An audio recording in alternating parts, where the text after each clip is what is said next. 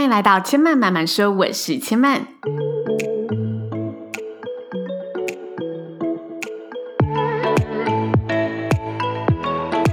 目前频道在 iTunes Store、Spotify、Google Podcast 都听得到。喜欢的朋友欢迎帮千曼订阅并留言评论，让更多人可以认识千曼慢慢说喽。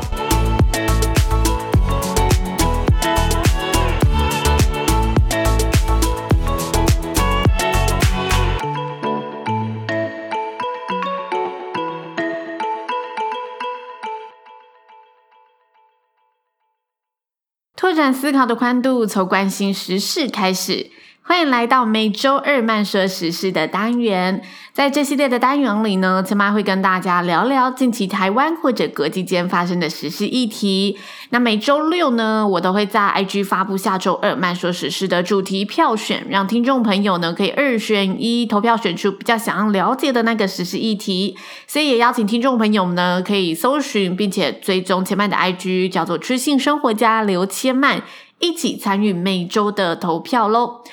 那今天要跟大家分享的实事议题为由政府发行的数位货币实施封测。认识数位人民币以及它可能对人民生活造成的疑虑。由中国人民银行所发行的中央银行数位货币呢，目前已经在深圳、成都、苏州以及北京郊区雄安地区，还有部分呢冬奥运场域展开小规模的封闭测试。这个消息一出来之后呢，就引发了许多的讨论，包括这个政策的推行是否会冲击到现有的第三方支付市场。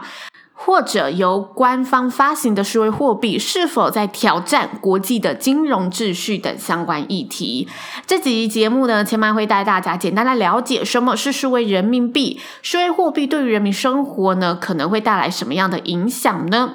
首先就要跟大家来说明什么是数位人民币喽。这一集节目要跟大家介绍的数位货币呢，它是由中国人民银行所发行的中央银行数位货币。简单来说，它就是官方政府所发行的货币。不过，它不是一般实体的纸钞，它是以数位化的方式、虚拟化的方式来做使用。你只要手机下载呢，数位货币钱包，就可以用手机来进行等同于纸钞的一个交易。付款，那这个数位货币跟大家认识的第三方支付有什么不同呢？第三方支付呢，它通常在一开始的时候需要你做呃卡片的设定，就你可能要绑定某一张信用卡或者绑定某一个现金卡的账户。但数位货币钱包呢，它不用绑定任何的卡片和账户，就如同呢，你可以直接的拿现金来做一个实体的消费，所以它等同于实体的现金。不过它更方便，你不用把现金带出门，你只要带手机，你就可以去做运用。那同时这一次介绍的数位人民币呢，它是采用双离线技术，这个技术千万觉得蛮厉害的，因为你就算没有网络也可以使用。任何的情境下，它不像呃，可能我们现在比较熟悉的 Line Pay，或者是大家听到中国的支付宝等等，它都需要先有一个网络，才可以让你做互相的连线交易。而这一次官方推出的数位人民币，它是可以直接离线做使用的。通常提到数位货币呢，大家就会想到比较熟悉的比特币。那这一次由官方所发行的数位人民币，其实跟大家熟悉的加密货币比特币呢是有非常大的不同。其中又有两大关键的不同，跟大家稍微说明一下。第二个关键呢，在于比特币它是有限制的总量发行，目前的发行数量大约是落在两千一百万枚，而且就是它是不能说增加就增加的，它需要有一定的机制。那数位人民币呢，因为它是是由政府银行发行，所以等于中央政府可以直接无上限总额的来做发行，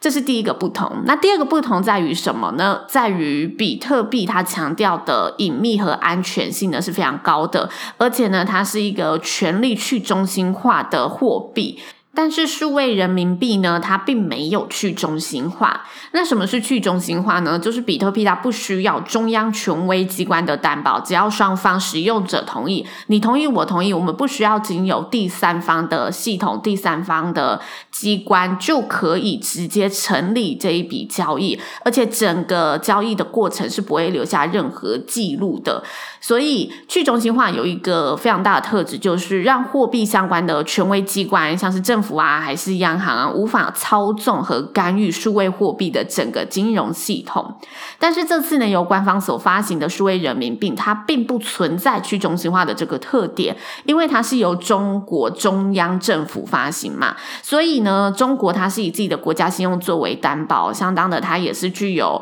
嗯法律的一个性质，也就是在法律上，数位人民币必须遵守目前现钞管理。好处来说，就是中央政府它可以很直接的管理到嗯这个钱的流向，但是坏处来说，就是你的钱即使是经过虚拟的。一个账号还是等于备受监控的。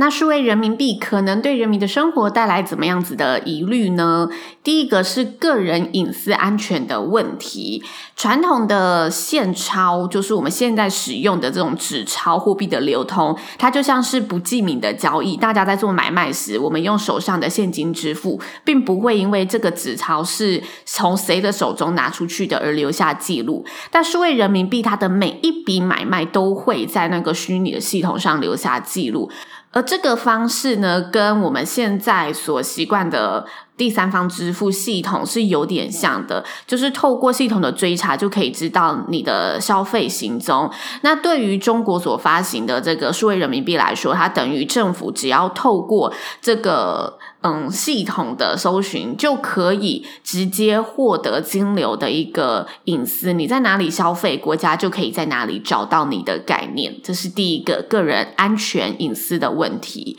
那第二个问题呢，是政府全盘掌控资产，这是一个疑虑。因为虽然中国官方强调数位货币是为了反洗钱以及提高人民币现金交易的一个管理效率，但是外界仍有许多的声音提出质疑，质疑这是一场让政府拥有全面掌控数字的金融权力。怎么说呢？因为数位人民币呢，它是政府所发行的法定货币，主控权等于就在中央身上。所以许多相关报道就指出，若中国是以政治为由、国家安全为由发布命令，其实他只要一声令下，就可以冻结所有你的个人资产，或者掏空你现在在央行上面的数位钱包。政府是直接有权利可以把你的所有资产做冻结和掌控的。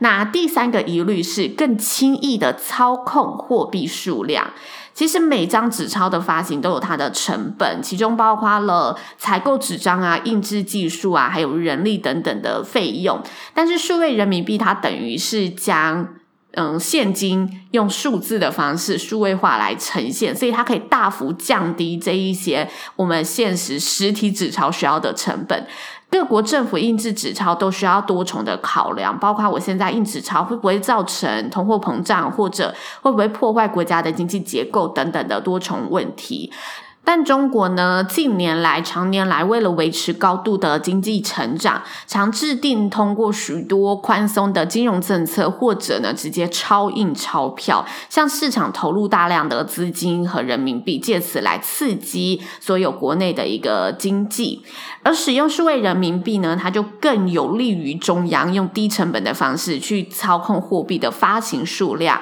如果一切在合乎标准的范围进行货币的发行，其实是没有问题的。但是如果呢，因为数位货币的便利性又出现了超印钞票的现象，也许有助于国家发展，但是这就注定了老百姓的钱包就是只会越来越缩水的概念。那以上三点呢，是目前数位人民币在人民生活上可能会造成的一些安全疑虑。虽然目前中国推出的数位货币是在一个测试的阶段，官方也宣布短期内数位人民币并不会正式上线。而且，就算正式上线，要达到普及的一个使用率，还是需要一个长时间的累积，因为大家的习惯不同。但由于中国目前在国际的动态脉络上是相当敏感的，所以消息一出呢，也引发了许多关于中国在政治上的考量啊，是不是有相关的推测和讨论，都有许多大家的一个说法。不过，无论未来的动向如何，去现金化的这个消费模式，想必会是未来世界的一个消费趋势。事，所以也介绍给大家认识这一个最近的时事主题喽。那以上就是千嫚这集节目的内容，谢谢你的收听。如果大家听完有任何的想法心得，也都欢迎呢留言告诉千嫚。千嫚慢慢说，目前在 iTunes Store、Spotify、Google Podcast 都听得到。喜欢的朋友也欢迎呢帮千嫚订阅或者留言评论，让更多人可以认识千嫚慢慢说喽。千嫚慢慢说，今天就说到这里喽，也邀请您下次再来听我说喽，拜拜。